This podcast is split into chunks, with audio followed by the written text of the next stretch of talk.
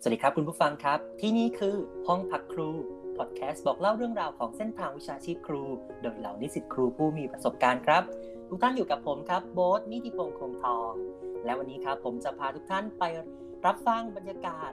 ในรั้วมหาลัยนะครับ สิ่งที่น้องๆ หรือว่าท่านผู้ฟังจะต้องพบเจอเมื่อเข้าไปสู่รั้วมหาลัยแล้วนะครับ เราไปพูดคุยกับคุณนนท์นนทวัฒน์ศรีชดา นิสิตชั้นปีที่ 4 เอกการประถมศึกษา คณะศึกษาศาสตร์มหาวิทยาลัยศรีนครินทรวิโรฒตอนนี้คุณนนท์อยู่กับเราแล้วครับ สวัสดีครับคุณนนท์ครับ สวัสดีครับ ครับผมใน episode 3นะครับครู นิสิตครูขอเล่าวันนี้เราไปพูดคุยกับคุณนนท์นะครับคุณนนท์ครับรู้สึกอย่างไรบ้างครับ หลังจากที่คุณนนท์เนี่ยสอบติดไปแล้วครับ อยากให้บอกเล่าให้กับน้องๆฟังกันหน่อยครับอ่าครับ ก็ความรู้สึกแรกนะครับ คือตอนนั้นเนี่ยผมเนี่ยอยู่ที่บ้านกับพ่อกับแม่ แล้วก็กำลังช่วยคุณแม่ทำกับข้าวอยู่ครับ แล้วก็ครับคืออ่าขอท้าความว่าผมเนี่ยเข้ามาเรียนเอกเนี่ยครับโดยแบบมี มีคอนเนคชันก็คือมีพี่ที่เป็นพี่รหัสของตัวเองเนี่ยที่โรงเรียนเก่าเนี่ยครับเขาเนี่ยอยู่ที่เอกนี้อยู่แล้ว แล้วพอเขาเห็นว่ามันมีการประกาศรายชื่อใช่ไหมครับคือ ตัวผมเองเนี่ยยังไม่รู้เลยว่าผมเนี่ยสอบติดตัวตัวผมเองเนี่ยสอบติดโครงการรอบที่ 2 แล้วก็มันประกาศรายชื่อออกมาเนี่ยแต่ว่าผมเนี่ยยังไม่รู้เลยแต่ว่าพี่รหัสผมอะครับที่ว่าเขาเป็นรุ่นพี่ทั้งเป็นทั้งพี่รหัส แล้วก็เป็นทั้งรุ่นพี่ในเอกเนี่ยเขาเนี่ยเห็นรายชื่อปั๊บเขาก็เลยโทรมาบอกเรา แล้วตอนนั้นเนี่ยแบบเออเรากำลังช่วยพ่อแม่ทำกับข้าวเนี่ยเราก็แบบ ตกใจแล้วเราก็ดีใจมากว่าเออ ในที่สุดเราก็ได้เข้าในเอกที่เราสมัครไปที่เอกที่เราสนใจครับ ตอนนั้นก็รู้สึกดีมากแล้วก็รู้สึกว่า เออมันก็ฟีลกูดมากเลยครับอ๋อครับผมก็รับรู้ได้ถึงบรรยากาศนะครับ เพราะว่าเชื่อว่าเออผมเองก็พบเจอกับบรรยากาศแบบนี้นะครับ ก็ก็น่าจะเข้าใจความรู้สึกดีเลยนะครับ แล้วตอนนั้นนะครับ คุณพ่อกับคุณแม่เป็น เอ่อเป็นยังไงบ้างอะครับรรยากาศตอนนั้นนะครับคือด้วยความที่ที่บ้านนะครับมีคือคุณพ่อกับคุณแม่เนี่ยเขาก็เออแอบเห็นว่าการเป็นข้าราชการมันก็ดีใช่ไหมครับ แล้วก็คือผมเนี่ยสอบติดในโครงการครูคืนถิ่นด้วยเลยก็คือ เมื่อเข้ามาเรียนภายในมหาวิทยาลัยแล้ว แล้วก็เรียนจบไปปั๊บเนี่ยก็จะได้รับการบรรจุเลย ซึ่งพอแบบ พอแบบได้บอกพ่อกับแม่ไปอย่างเงี้ยตั้งแต่ตอนต้นที่จะสมัครครับเขาก็เลยแบบเออแอบหวังกันนิดหน่อย แล้วพอสุดท้ายแล้วมันติดโครงการนี้ขึ้นมาแบบพ่อกับแม่ก็เลยแบบดีใจ แล้วก็แบบค่อนข้างภูมิใจมากครับ ที่แบบพอเรียนจบปั๊บเราจะได้มีงานทำเลยอะไรประมาณนี้ครับ โอ้นะครับ ผลสำเร็จของความพยายามนี้มันน่าชื่นชมจริง ๆ เลยนะครับ แล้วเมื่อเข้ามาศึกษาแล้วครับ เป็นชีวิตในในการเรียนนะครับ เป็นอย่างไรบ้าง คุณนนท์ชอบหรือว่าไม่ชอบออวิชาใดบ้างครับ ช่วยเล่าให้กับน้องๆฟังหน่อยครับอืมครับ ก็การเข้ามาเรียนในเอกการประถมศึกษาครับ คือต้องบอกก่อนเลยว่าเอกของเราเนี่ยจะเรียนรวมๆในหลาย ๆ ทุกวิชานะครับ จะไม่ได้เหมือนกับครูสาขาวิชาอื่นแบบ ครูคณิตเขาก็จะมุ่งคณิตใช่ไหมครูอังกฤษก็จะมุ่งอังกฤษ แต่ว่าครูประถมเนี่ยเขาก็ต้องแบบเรียนแบบหลาย ๆ วิชาเพื่อที่แบบตอนที่เราเข้าไปที่โรงเรียนประถมเนี่ยเราจะสามารถสอนได้ในหลาย ๆ วิชาเกือบทุกวิชาเลยครับ แต่ว่าจะเป็นด้วยความรู้ที่มันแบบอาจจะเล็กอาจจะเล็ก ๆ น้อย ๆ ครับ แต่ว่าแบบก็สามารถเป็นความรู้ที่สอนได้ระดับชั้นประถมศึกษาปีที่ 1 จนถึงมัธยมศึกษาปีที่3ครับ ซึ่ง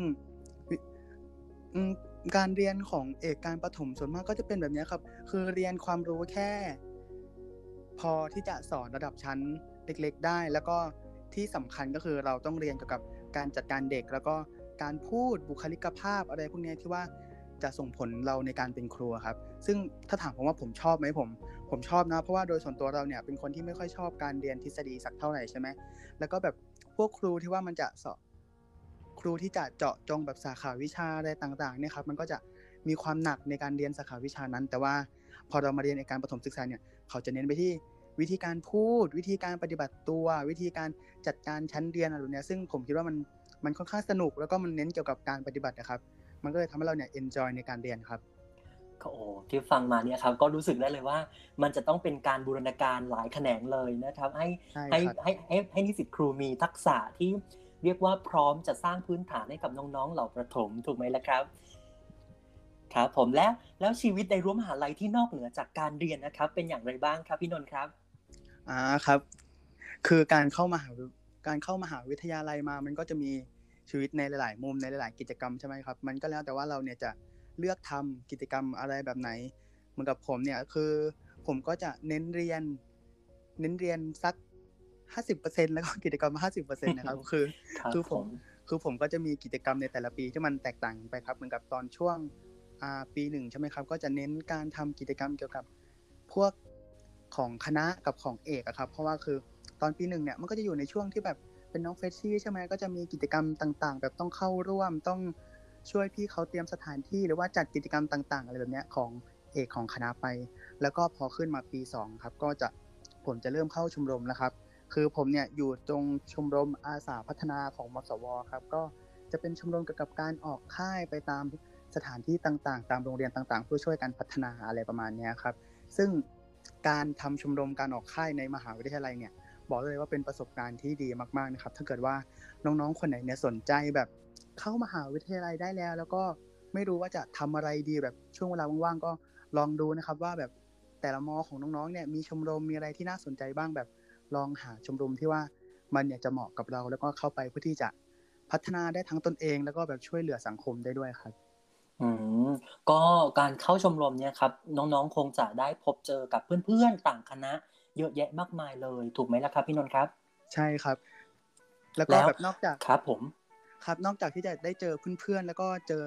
อะไรพวกนี้นะครับ คือแบบมันทำให้เราเนี่ยได้ไปอยู่ในสถานที่ใหม่ๆครับ มันช่วยพัฒนาตนเองได้หลายๆอย่างเลยครับ ไม่ว่าจะเป็นทักษะการพูดเหมือนกับเราเนี่ยอะอย่างผมเนี่ยผมเรียนเอกการประถมใช่ไหมก็จะเป็นแบบเกี่ยวกับการสอนอะไรพวกนี้พวกครู แล้วพอเวลาเราไปออกค่ายเนี่ยก็จะมีกิจกรรมต่างๆเลยแบบ อาจจะเป็นการสอนน้องการเข้าร่วมกับชุมชน การทำนู่นบางอย่างก็แบบเทปูนอย่างเงี้ยทำอาหารทำกับข้าวเลี้ยงบุคลากรภายในโรงเรียนอะไรพวกนี้มันมีกิจกรรมอะไรหลาย ๆ อย่างให้น้องๆทำครับ ก็ถ้าเกิดว่าเราเนี่ยเข้ามหาวิทยาลัยแล้วเนี่ยพยายามที่อย่ามุ่งแบบ เรียนอย่างเดียวเรียนอย่างเดียว ลองหากิจกรรมอะไรต่างๆ เพื่อทำให้แบบชีวิตเราเนี่ยมีชีวิตชีวามากขึ้นด้วยครับ ครับ ผมและน้องๆ และท่านผู้ฟังคงจะได้ได้ได้ฟังพี่นนท์นะครับว่ากิจกรรมนะครับมันพี่นนท์เขายืนยันแล้วจริง ๆ นะครับว่ากิจกรรมในรั้วมหาลัยเนี่ยมันสำคัญจริง ๆนะครับอะเดี๋ยวเราไปพูดอีกหนึ่งประเด็นครับ วันนี้ก่อนที่เราจะ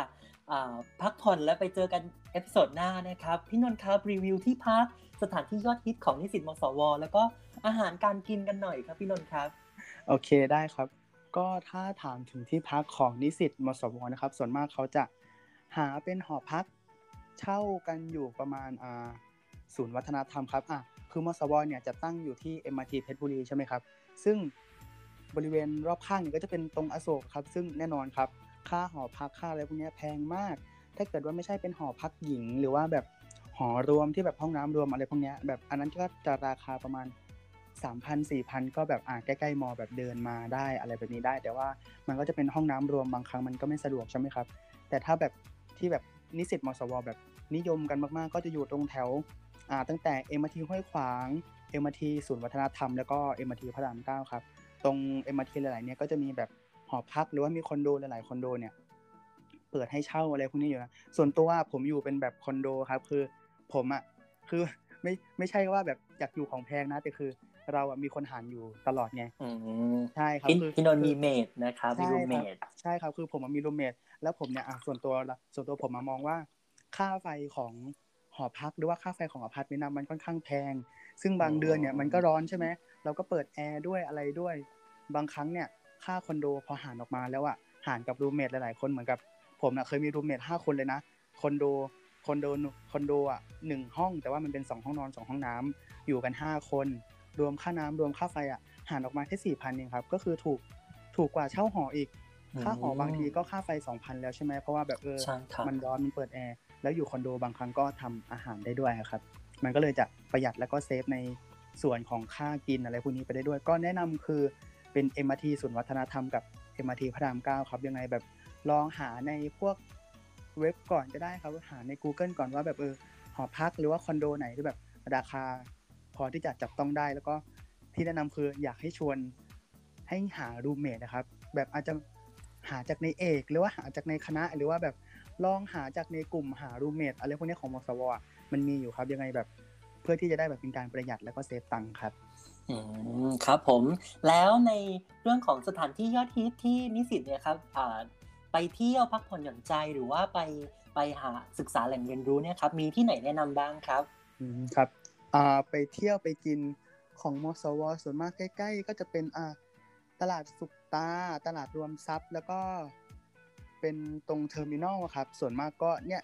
ชาวมสวก็จะเดินอยู่แค่นี้แหละครับ เดินใกล้ ๆ แล้วก็ในมสวจะมีตลาดทุกวันอังคารกับวันพฤหัสเขาเรียกว่าเป็นตลาดนานาชาตินะครับ หรือว่าตลาดแม่บ้านญี่ปุ่น คือมันจะเป็นแบบ คือแบบก็จะมีแบบหลาย ๆ ร้านค้าเนี่ยมาตั้งบริเวณมอสวเนี่ยแล้วก็ไปเดินแล้วก็ของกินอะไรพวกนี้จะเยอะมาก ของกินแถวมอสวเยอะมาก ๆนะครับ แต่ว่าอะช่วงนี้อาจจะมอมันปิดเนาะมันเป็นโควิดก็เลยแบบเอออาจจะไม่ค่อยมีอะไรเท่าไหร่แต่ว่าถ้าสั่งเดลิเวอรี่แบบพวกชาวหอแล้วพวกนี้ก็ยังพออยู่ได้ครับ แล้วก็อืมสถานที่ที่แบบมสวชอบไปนะครับ ถ้าใกล้ๆตรงนี้ผมว่าก็เป็นตรงหอดูดาวหรือเปล่าอะตรงเอ็มสุขุมวิทนะครับอืม รู้สึกว่าครับผมใช่แบบเพราะเพื่อนผมหลายคนเขาก็ไปดูกันหลายคนแล้วนะแต่ ส่วนตัวผมเองอะยังไม่ค่อยยังไม่ได้ไปครับครับผม และนี่นะครับก็เป็นแค่เรื่องราวสั้นๆ เกี่ยวกับเรื่องของเอ่อบรรยากาศหลังสอบเอ่อความรู้สึกหลังสอบ ติดนะครับ แล้วก็การเข้ามาศึกษาบรรยากาศการเข้ามาศึกษา แล้วก็ชีวิตในรั้วมหาลัยรวมถึง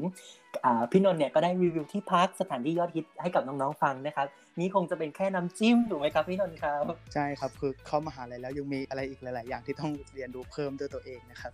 ครับผมและสุดท้ายจริง ๆ แล้วครับ อยากให้พี่นนท์เนะครับได้ฝากข้อคิดหรือว่าเรื่องราวอ่าความรู้สึกสั้น ๆ ให้กับน้องๆ และผู้ฟังได้ได้เรียกว่าเป็นแรงบันดาลใจเกี่ยวกับเอ่อ ชีวิตในรั้วมหาลัยสักนิดนึงครับพี่นนท์ครับครับครับก็คือ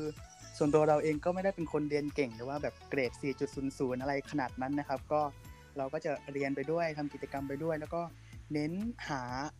แอคทิวิตี้ที่แบบทำให้เรามีความสุข แล้วก็ไม่กดดันตัวเองที่มันมากเกินไปครับก็คืออยากจะแนะนำทุกคนว่าการเรียนเนี่ยเราก็พยายามทำให้ดีที่สุด แล้วเราก็ลองหาอะไรอย่างอื่นเนี่ยทำควบคู่ไปด้วยเพื่อที่สมองเราจะได้ไม่ว่างจะได้ไปจด จะได้ไม่จดจ่ออะไรอยู่กับ อย่างนู้นอย่างนี้อย่างนั้น แล้วก็เรื่องการปรับตัวก็เป็นเรื่องสิ่งสำคัญนะครับ การที่เราจะเข้ามาอยู่กับคนอื่นในรั้วมหาวิทยาลัยเนี่ย เราก็ต้องมีการปรับตัวของตัวเองว่าแบบจะให้เข้ากับคนอื่น แต่บางสิ่งบางอย่างที่เราปรับไม่ได้เนี่ย เราก็อาจจะลองหาว่าแบบเอออาจจะมีคนอื่นที่แบบเข้ากับเราได้มากกว่านี้ไหมเรื่องเพื่อนก็เป็นเรื่องสำคัญใช่ไหมครับดังนั้นคือเราเนี่ยควรที่จะหากลุ่มคนที่เข้ากับเราได้ โดยที่เราเนี่ยไม่อึดอัดใจที่แบบเราจะต้องปรับตัวมากเกินไปครับ อืมครับ ผมวันนี้ก็ต้องขอขอบคุณพี่นนท์พี่นนท์นนทวัฒน์ศรีชดามากๆนะครับ ที่มาแชร์เรื่องราวดีๆในวันนี้ให้กับน้องๆและท่านผู้ฟังได้ฟังกันนะครับ และน้องๆครับอย่าลืมนะครับว่าความสุขเนี่ยจริง ๆ แล้วเราสามารถหาได้ในรั้วมหาลัยก่อนที่เราจะเติบโตไปเป็นผู้ใหญ่อย่างสมบูรณ์แบบนะครับ วันนี้ครับต้องขอลาไปก่อน ห้องพักครู ต้องขอลาไปก่อนแล้วจริงๆครับ สวัสดีครับ พี่นนท์ขอบคุณครับ ครับขอบคุณครับ